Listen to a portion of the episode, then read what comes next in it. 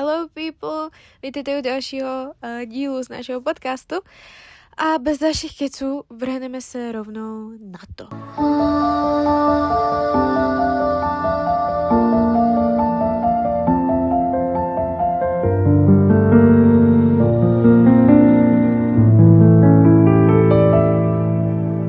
Tak dnes nás čeká zpráva sociálního zabezpečení a sociální péče. Sociální politika je jedna z hlavních částí politiky státu a základním předmětem oboru sociální péče. Cílem je pozitivně ovlivnit životní podmínky lidí a poskytovat, poskytovat jim uh, sociální jistoty. Jde o soubor aktivit, nástrojů a opatření jako reakce na nepříznivé sociální události praxi jde o systém sociálních dávek, zdravotního a sociálního pojištění. Sociální událost je situace v životě jedince, která vyžaduje sociální opatření, například stáří, nemoc, invalidita, mateřství, nezaměstnanost nebo smrt živitele a tak dále. Znaky sociální politiky tak máme prospěšnost občanům, vázanost na ekonomické a neekonomické cíle, užívání zdrojů umožňujících potřeb eh, přerozdělo, přerozdělování zdrojů, Dále máme nějaké typy sociální uh, politiky, máme aktivní, ta se snaží o předcházení vzniku sociálních problémů a přijímá preventivní opatření a ta pasivní řeší již vzniklé sociální problémy. Principy uh, sociální politiky, tak máme sociální spravedlnost, ta se váže k rozdělování a to nejen bohatství a příjmů, ale například i příležitostí mezi občany nebo skupiny občanů, která se projevuje například i rozsahou antidiskriminační legislativou. Sociální solidarita, to je vzájemná pomoc, soudržnost a sounáležitost, je státem organizovaná, například e, mezigenerační solidarita, solidarita zda, e, zdravých s nemocnými. E, pak máme dobrovolnou solidaritu, ta je významná i solidarita jednotlivců a spolků, které se uskuteční mimo státní oblast bez e, očekávané odměny. Pak máme princip subsidiarity. Je každý povinen nejdříve pomoci sám sobě, nemá-li tuto možnost, tak mu musí pomoci rodina či jiné společenství. Teprve na posledním místě je k pomoci vyzýván stát. Povinností státu je primárně vytvoření podmínek, aby si každý mohl pomoci sám. Naopak pomoc jednotlivci je na posledním místě až po vyčerpání ostatních možností. Pak máme princip participace, tedy účasti, je to podpora spoluúčasti jednotlivých občanů při řešení vlastních sociálních událostí, třeba péče o zdraví, zajištění v nemoci, ve stáří a podobně. Cílem je, aby se občan aktivně podílel na tvorbě sociální politiky a nebyl jen pasivním příjemcem sociálně politických opatření. Ostatní principy sociální politiky, tak tu máme zásadu univerzality, to je povinnost státu rozšířit systém zabezpečení na všechny osoby, které mají trvalý pobyt na jeho území a v rámci systému zaručit jednotnou dávku při uh, splnění stanovených podmínek. Pak máme zásadu komplexnosti neboli úplnosti, to je pokrytí všech sociálních událostí vhodnou kombinací dávek, zásada adekvátnosti nebo přiměřenosti, snaha o přiměřenost dávek a služeb jak potřebám, tak individuálním zásluhám příjemců, zásada garance, zaručenosti, Zásada zachování eh, jednou nabitých práv. Nová právní úprava nesmí být eh, retroaktivní, garantovaný systém eh, státního zabezpečení, sociálního zabezpečení. Máme funkce sociální politiky, tak má ochranou funkci. Cílem je řešení již vzniklých nepříznivých sociálních situací či odstranění jejich negativních důsledků. Preventivní Spočívá ve snaze předcházet uh, rizikovým situacím, je zřetelná především vzdělávací a zdravotní politice, stimulační, uh, je to snaha podporovat žádoucí sociální jednání skupin a jednotlivců, přerozdělovací a homogenizační. Homogenizační tak to znamená, že spočívá ve snaze o zmenšování společenské nerovnosti v dané společnosti. Objekt a subjekt té sociální politiky tak objekty jsou ti, na které je tato politika zaměřena a kteří z ní mají prospěch podle převažující cílové skupiny, se vymazit i uh, tři formy sociální uh, politiky.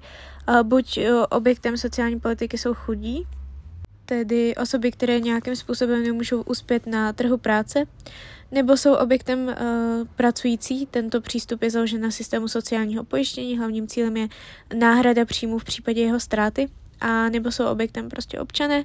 V systému sociálního zabezpečení je status občana zabezpečován formou univerzálních dávek, které jsou určeny specifickým sociálním skupinám, například rodinám s dětmi.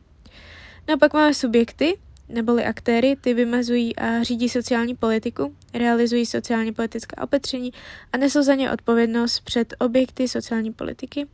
Nejdůležitějším aktérem je stát.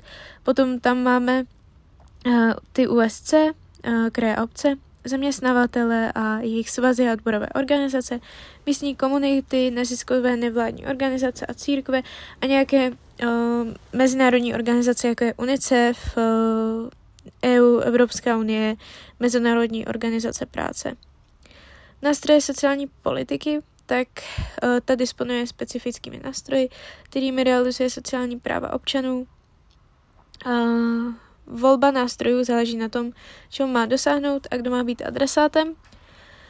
Uh, máme, mezi nástroje patří uh, peněžní dávky, ty jsou základem té sociální politiky a vyplácí se občanům, kteří splnili podmínky nároku na danou dávku. A pak máme věcné dávky, jsou spojeny s ochranou zdraví, třeba léky a tak dále. Máme služby, jejich funkcí je uspokojování specifických potřeb určitých skupin obyvatelstva. Pak máme půjčky, půjčky na vzdělání, jde o účelové půjčky, které jsou poskytovány s výhodnějšími podmínkami než komerčně nabízané. No a pak máme nějaké úlevy a výhody, tam jsou třeba ty slevy pro studenty, kteří jsou pro nás tak, které jsou pro nás teď aktuální. A tohle projdeme tak rychle, protože to vlastně je takové téma, takový jako rychlej úvod. Já jsem to hodně teď zkrátila, mám tady mnohem víc informací, ale ta sociální politika mi přijde taková náročná, taková ich, mech a hlavně nezáživná pro nás, pro běžné lidi, kteří se veřejnou zprávou nechtějí zabývat. Takže tohle je takový jenom úvod. Um, takže si budeme spíš vyjmenovávat. No, máme potom obecně nástroje sociální politiky, máme tu právní řád, uh, program, to je nějaký vlastně definování uh, stanovených sociálních cílů, kolektivní vyjednávání, sdělovací prostředky a vzdělávací aktivity, sdělovací prostředky a vzdělávací aktivity. Jo, jo, chápem se.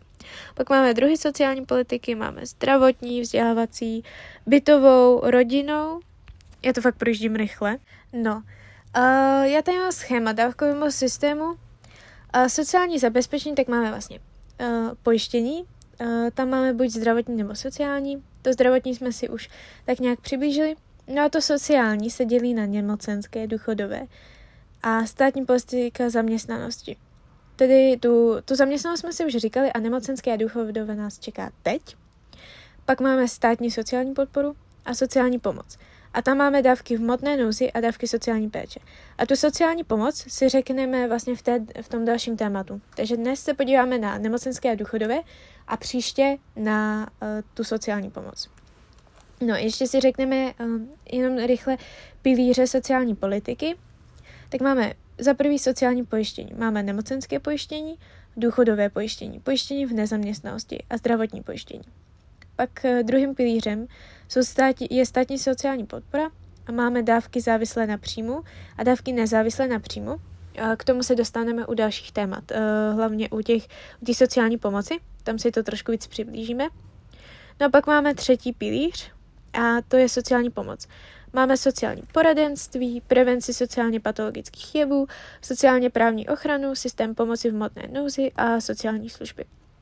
Tak to jsme teď hodně rychle projeli tu sociální politiku. Je to takový úvod, který nám trošku přiblíží to, co nás teď čeká v dvou nadcházejících tématech. No každopádně teď uh, se podíváme na nemocenské a důchodové pojištění. Uh, takže mezi orgány uh, patří Ministerstvo práce a sociálních věcí. To řídí a kontroluje výkon státní zprávy v sociálním zabezpečení a řídí Českou zprávu sociálního zabezpečení, zajišťuje úkoly vyplývající z mezinárodních smluv v sociálním zabezpečení, má pravomoc odstraňovat tvrdosti, které by se vyskytly při provádění sociálního zabezpečení. Česká zpráva sociálního zabezpečení, zkráceně ČSSZ, rozhoduje o dávkách důchodového pojištění, tedy spadá potom Ministerstvo práce a sociálních věcí. A taky rozhoduje případně o povinnostech občana vrátit dávku důchodového pojištění, pokud mu byla poskytnuta neprávem. Rozhoduje o odvolání ve věcech, v nichž rozhodla uh, rozhodla Trestní zpráva sociálního zabezpečení. Jo. A zase ty zkratky, já vím. Dále jedná před soudem v řízení o přeskoumání rozhodnutí ve věcech sociální zprávy, řídí a kontroluje činnost okresní zprávy sociálního zabezpečení a plní úkoly při výplatě dávek do ciziny. A, takže kdybychom si udělali takový jakoby schéma těch orgánů, tak máme nahoře Ministerstvo práce a sociálních věcí, pod ním máme eh, Českou zprávu sociálního zabezpečení a pod tou Českou zprávu sociálního zabezpečení máme okresní zprávu sociálního zabezpečení. A ta Česká zpráva sociálního zabezpečení ještě vede registr pojištěnců nemocenského a důchodového pojištění. Pak máme teda tu okresní zprávu sociálního zabezpečení, zkráceně OSSZ. Zřizují se pro obvody okresu a v Praze je to Pražská zpráva sociálního zabezpečení. Rozhodují ve sporných případech o vzniku a zániku nemocenský, nemocenského a důchodového pojištění, o přiznání dávky nemocenského pojištění, o pojistném na sociálním zabezpečení a příspěvku na státní politiku zaměstnanosti. Dávají souhlas k uznání a organizaci pracovní neschopnosti, kontrolují povinnosti občanů a organizaci v sociálním zabezpečení. No a teď už se vrhneme na samotné nemocenské pojištění. Uh, ty dávky a celkově, tak já se budu snažit říkat svými slovy, protože mi přijde, že je to tu popsané strašně složitě, že si to zkusíme vysvětlit jako lidi, aby jsme to pochopili. Nemocenské pojištění. Tak uh, vlastně tenhle systém toho pojištění je určen pro výdělečné osoby, které při ztrátě příjmu v případech tzv. krátkodobých sociálních událostí zabezpečuje peněžitými dávkami nemocenské pojištění. Uh, ta sociální událost, tak to je třeba dočasná pracovní neschopnost z důvodu nemoci nebo úrazu, karantény, ošetřování člena rodiny, těhotenství, mateřství a péče o dítě a tak dál. Upravuje to zákon o nemocenském pojištění ve znění pozdějších předpisů. Toho nemocenského pojištění jsou účastní zaměstnanci, kam řadíme i příslušníky ozbrojených sil a bezpečnostních sborů a osoby samostatně výdělečné činné. Dále OSVČ samozřejmě. Zaměstnanci jsou povinně účastní nemocenského pojištění na rozdíl od OSVČ, jejíž nemocenské pojištění zůstává dobrovolné. Všechny dávky nemocenského pojištění vyplácí okresní zpráva sociálního zabezpečení, která spadá pod tu, uh, vzpomeňte se na tu hierarchii, jak jsme si to říkali, spadá pod tu Eh, Českou zprávu sociálního zabezpečení, která spadá pod to ministerstvo práce a sociálních věcí, musíme opakovat. a hradí se ze státního rozpočtu z příjmu z pojistného. Dávky nemocenského pojištění se eh, vyplácejí za kalendářní dny. Dávkový systém nemocenského pojištění, tak v tomto pojištění je šest dávek, nemocenské, peněžitá pomoc v mateřství, ošetřovné, vyrovnávací příspěvek v těhotenství a v mateřství, dávka otcovské porodní péče, takzvaná otcovská, a dlouhodobé ošetřové. Všechny tyto dávky uh, vyplácí okresní zpráva sociálního zabezpečení a hradí se ze státního rozpočtu. To už jsme si říkali, ale odpakování mátka moudrosti. No a teďkon, uh, já tady mám zase nějaký úžasný graf, uh, jak to máme teda s tím pojištěním. Takže máme zdravotní pojištění a z něj se hradí náklady léčení. No pak máme ta sociální, máme nemocenské pojištění a tam vlastně máme to nemocenské ošetřovné, peněžitou pomoc v mateřství, vyrovnávací příspěvek těhotenství, otcovskou a dlouhodobé ošetřovné. Potom máme důchodové pojištění a tam máme starobní důchod, invalidní důchod a pozůstalostní. Ten invalidní, tak ještě dělíme tu invaliditu na invaliditu prvního, druhého a třetího stupně a u toho pozůstalostního tak máme buď vzdovský nebo sirotčí. No a pak ještě e, do toho sociálního pojištění patří příspěvek na státní politiku zaměstnanosti. A jo. To je vlastně, ano. Fajn, a tak začneme nemocenským. A vlastně to je uh, uznáno uh, lidem, uh, u kterých ošetřující lékař uzná práci neschopnou prostě neschopnost práce. A platí to pro zaměstnance nebo osoboče a má nárok na nemocenské od 15. kalendářního dne trvání jeho dočasné pracovní neschopnosti do konce dočasné pracovní neschopnosti. Maximálně to může být ale 380 kalendářních dnů, počítajících se od vzniku dočasné pracovní neschopnosti. OSVČ pro získání nároku na nemocenské musí být účastna dobrovolného nemocenského pojištění a musí alespoň po dobu tří měsíců bezprostředně předcházejících dní vzniku dočasné pracovní neschopnosti. Uh, jakože musí být součástí toho pojištění, chápeme se. Po dobu prvních 14 dnů je zaměstnavec nikoli, nikoli OSVČ zabezpečen náhradou mzdy od zaměstnavatele dle zákonníku práce a náleží za pracovní dny při dočasné pracovní neschopnosti uh, od prvního dne pracovního, poživatel starobního důchodu nebo invalidního důchodu pro invaliditu třetího stupně se nemocenská vyplácí od 15. kalendářního dne dočasné pracovní neschopnosti nebo karantény po dobu maximálně 80, 70 kalendářních dnů. rok na nemocenské nemá například osoba, která si úmyslně přivodila nějaký ten úraz, která nebo osoba, která v době toho té dočasné pracovní neschopnosti vznik nárok na výplatu starobního důchodu, tak pak už nemůže pobírat nemocenské. A ty výše eh, toho nemocenského, tak je to 60% denního vyměřovacího základu do 30. kalendářního dne, 66% eh, toho denního vyměřovacího základu od 31. dne po 60. kalendářní den, no a um, pak je to 72% od 61. dne. Další dávkou je peněžitá pomoc v mateřství. Uh, vlastně podmínku pro nárok tak je, že v den, od něhož je dávka přiznávána, musí trvat účast na nemocenském pojištění nebo ochranná lhůta a v posledních dvou letech před tímto dnem musí trvat účast na nemocenském pojištění. Po dobu alespoň 270 dnů u OSVČ je další podmínkou účast na nemocenském pojištění po dobu aspoň 180 dnů v posledním roce. Tady ty mm, podmínky mi přijou takový hrozně zmatený, ale to nějak zvládnem. Nástup na peněžitou pomoc v mateřství nastává den, dnem, který pojištěnka určí v období od počátku 8. do počátku 6. týdne před očekávaným dnem porodu a podpůrčí doba je 28 týdnů pro dvě a více dětí je to pak 37 týdnů. Pojištěnce, u pojištěnce, pokud převzal dítě do péče, třeba když nám zemře matka při porodu nebo mm, matka je matka onemocní, tak podpůrčí doba je 22 týdnů a 31 týdnů při dvou a více dětech. A pomoc lze pobírat pouze uh, do prvního roku uh, dítěte, jde o dávku z titulu porodu dítěte, jde o dávku z titulu převzetí dítěte do náhradní péče, tak je to do, uh, 30, do 7 let věku a 31 týdnů.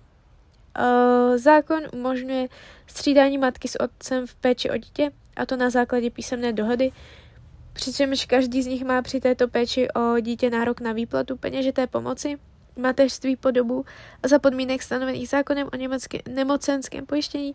Střídání se umožňuje od počátku sedmého týdne od porodu a četnost střídání není omezena. Vyplácí se ode dne, který pojištěnka určila jako nástup na peněžitou pomoc v mateřství, případně ode dne převzetí dítěte do péče. Výše pomoci činí o 70% eh, denního vyměřovacího základu. Pak máme ošetřovné a na něj má nárok zaměstnanec, který nemůže pracovat z důvodu, že musí ošetřovat nemocného člena domácnosti nebo pečovat o dítě zdravé mladší deseti let, protože školské nebo dětské zařízení bylo uzavřeno. A to se docela podle mě ukázalo, v, když byla karanténa, a když byl covid, Podpůrčí doba je tady maximálně 9 kalendářních dnů u osamělého zaměstnance, který má v trvalé péči alespoň jedno dítě ve věku do 16 let, které neukončilo povinnou školní docházku, činí podpůrčí doba 16 dní.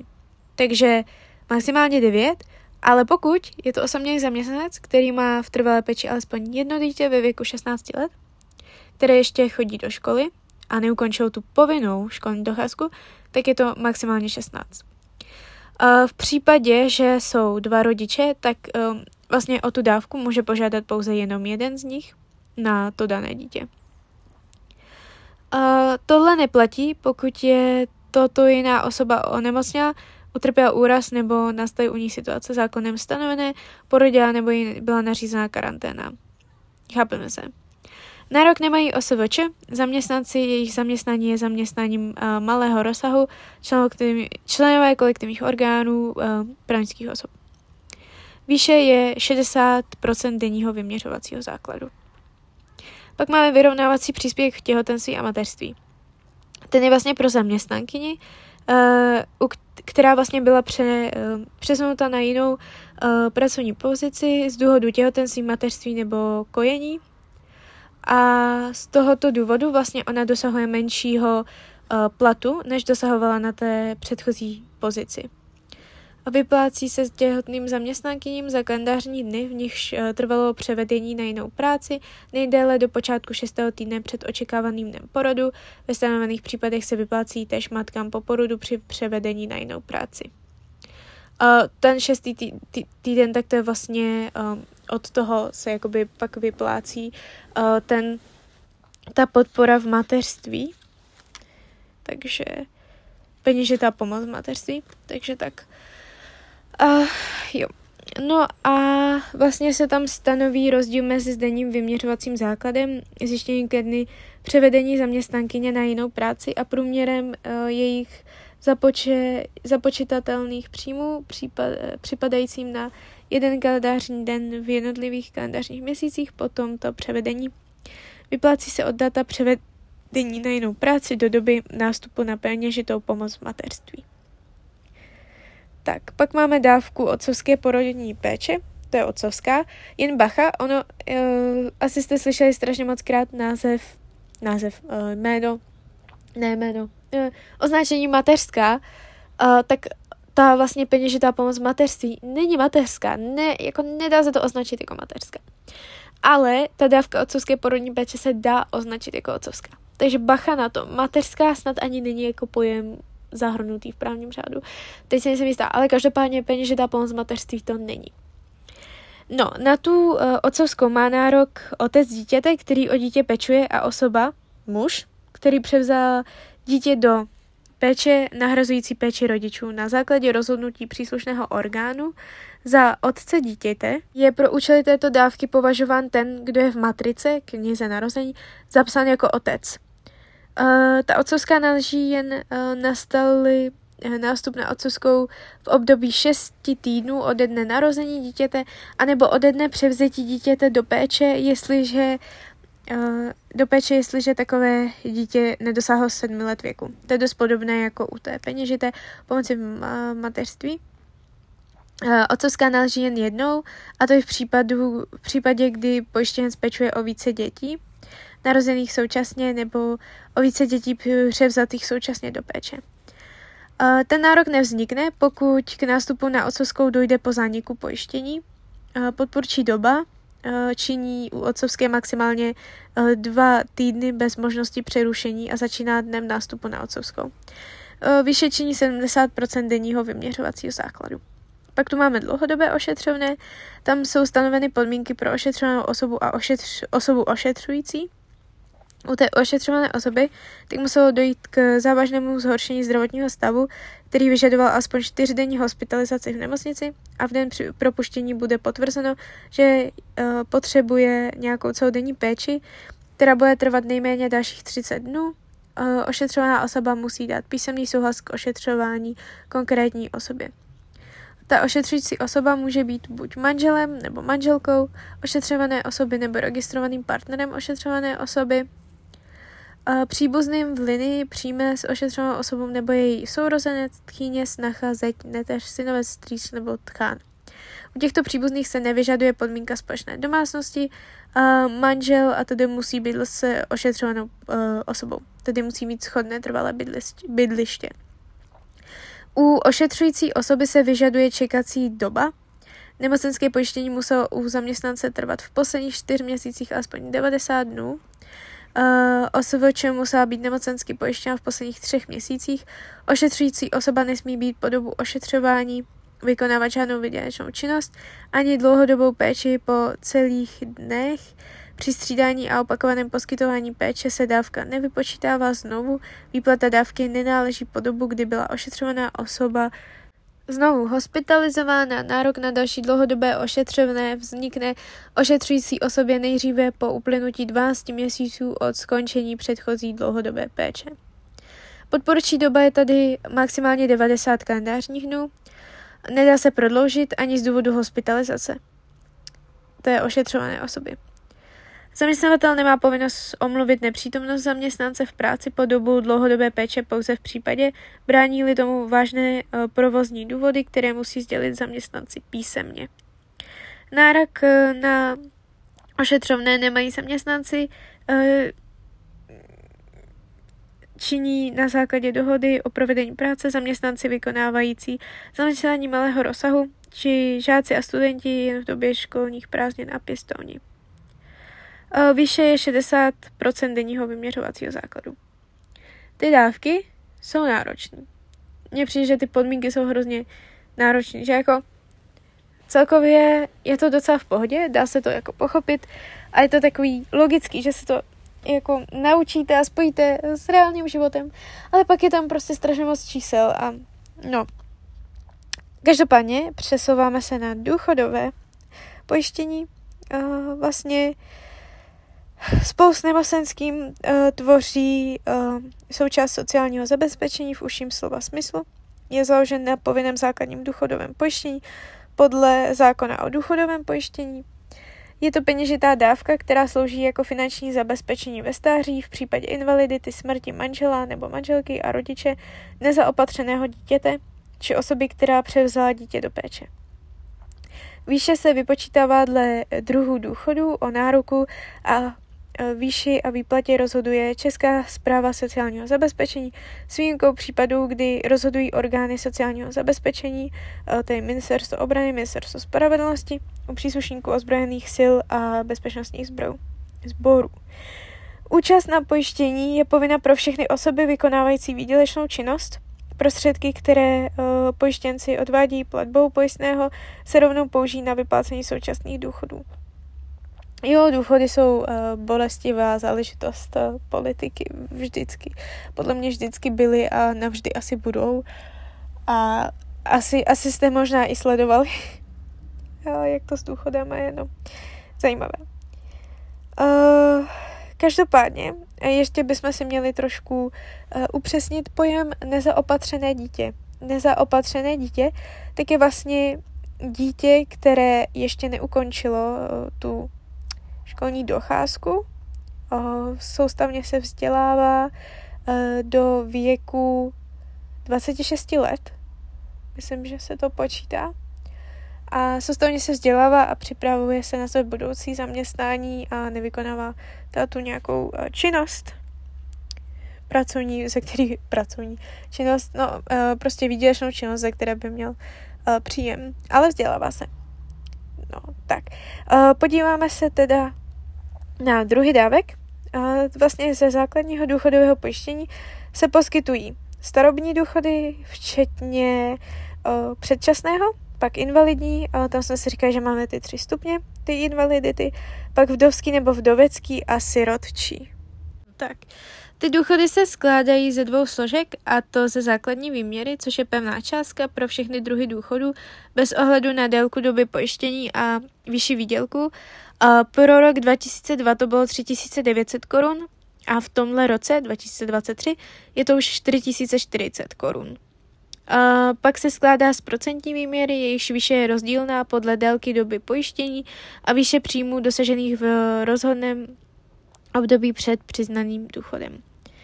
Základní důchodové pojištění je založeno na těchto principech. Máme sociální solidaritu, průběžně financování. Při uh, splnění stanovených podmínek je systém povinný pro všechny ekonomicky aktivní. Systém poskytuje náhradu příjmů v případě stáří, invalidity, um, umrtí živo, živitele. Um, tam vlastně umrtí živitele může být jak umrtí manžela, manželky nebo umrtí rodičů. Systém je dávkově definovaný, konstrukce výpočtu důchodu je dvousložková, je tam teda ta základní výměra a procentní výměra, jak už jsme si říkali. No a další uh, princip tak je, že systém je jednotný, prostě pro všechny. Systém je dynamický, tedy konstrukce výpočtu důchodu se upravuje s přihlednutím k ekonomickému vývoji, důchody se pořád řešejí. No a teď se vrhneme na samotné ty důchody. Máme starobní důchod, tam nárok vzniká při získání potřebné délky pojištění, ta délka je 35 let a dosažení důchodového věku, což je 65 let. Já ještě teď se podívám, jestli se to náhodou jako nestihlo změnit, ale předpokládám, že ne. Tak uh, nemění se to. A já jsem, když jsem to hledala, tak jsem našla uh, důchodovou kalkulačku a tak jsem si schválně dala výpočet a jako prostě je to můj rok narození plus 65, ale to je docela děsivý, protože je to rok 2069. To je hrozný. Ale předčasně můžu jít do důchodu v roce 2064, což je lepší, ale furt je to za dlouho. Takže boha, je to mírně děsivé. Každopádně, nárok na předčasný důchod, když už jsme se o tom tady teď bavili, vzniká v případě splnění podmínky potřebné doby pojištění, ta je tedy těch 35 let. Eh, z pravidla je to nejdříve tři roky před dosažením důchodového věku. Což nedává smysl podle té kalkulačky v tom případě. Pro mě by to bylo teda rok devat, eh, ne 19, 2066. Jo. tak, o výši uh, toho uh, starobního důchodu a jeho přiznání rozhoduje Česká zpráva sociálního zabezpečení. Je stanovena minimální a maximální hranicí Eh, ta eh, ČSSZ bází důchody dopředu v pravidelných měsíčních hůtách. Důchodce musí do 8 dnů sdělovat eh, změny třeba v adrese, čísla účtu a tak dále. Jeho výše je součtem základní a procentní výměry. Při odchodu do předčasného důchodu je důchod krácen v souladu s tím, kolik času zbývá do dosažení důchodového věku. Při odkladu odchodu do důchodu po dosažení důchodového věku je výdělečná činnost hodnocena výhodněji. Při dosažení důchodového věku může ten, kdo chce nadále pracovat, podat žádost o důchod a po přiznání důchodu konat výdělečnou činnost eh, v souběhu s pobíráním důchodu. Pak tu máme invalidní důchod. Nejprve si rozlišíme vlastně tu invaliditu. Tak eh, pokud Eh, schopnost pojištěnce, pracovní schopnost pojištěnce poklesla o 35 až 49% tak uh, mluvíme o invaliditě prvního stupně. Pokud poklesla o 50 až 69% mluvíme o invaliditě druhého stupně a nad 70% je to invalidita třetího stupně. Ten invalidní důchod vlastně získá ten, jehož schopnost pracovat poklesla uh, o těch daných uh, o ty daná procenta a nedosáhl ještě věku 65 let? Aby tento důchod mohl být přiznán, musí být splněna podmínka potřebné doby pojištění, nejde o invaliditu vzniklou následkem pracovního úrazu nebo nemoci z povolání. Potřebná doba je odstupňována podle věku v době vzniku invalidity. Výše je součtem základní a procentní výměry a liší se podle stupně invalidity. Pokud invalidita třetího stupně vznikla před dosažením 18 let, stanoví se nárok na invalidní důchod podle zvláštních pravidel. Pojištěnec je invalidní, pokud je uh, pardon, uh, okresní zpráva sociálního zabezpečení uh, uzná za invalidního a ztrátu pracovní schopnosti stanoví posudkový lékař při kontrolní prohlídce. No, uh, dále tu máme pozůstalostní důchody a uh, teda nejdřív si něco řekneme o vdovském a vdoveckém. Vdova nebo vdovec má nárok na vdovský důchod po zemřelém manželovi nebo manželce, který byl poživatelem starobního nebo invalidního důchodu nebo uh, splnil ke dní smrti podmínku potřebné doby. Uh, vdovec má nárok na vdovecký důchod za stejných podmínek jako vdova na vdovský důchod. Vdovský důchod náleží po dobu jednoho roku od smrti manžela, manželky. Po uplynutí této doby má vdova, vdovec nárok na vdovský důvod, důchod, jestliže pečuje o nezaopatřené dítě, pečuje o dítě, které je závislé na pomoci jiné osoby se stupni druhé až se stupni 2 až 4. OK. A pečuje o svého rodiče nebo rodiče zemřelého manžela, který s ní žije v domácnosti a je závislý na pomoci jiné osoby ve stupni 2 až 4. To je asi stupeň té závislosti, bych řekla. Je invalidní ve třetím stupni, dosáhl aspoň věku o 4 roky nižšího, než činí důchodový věk.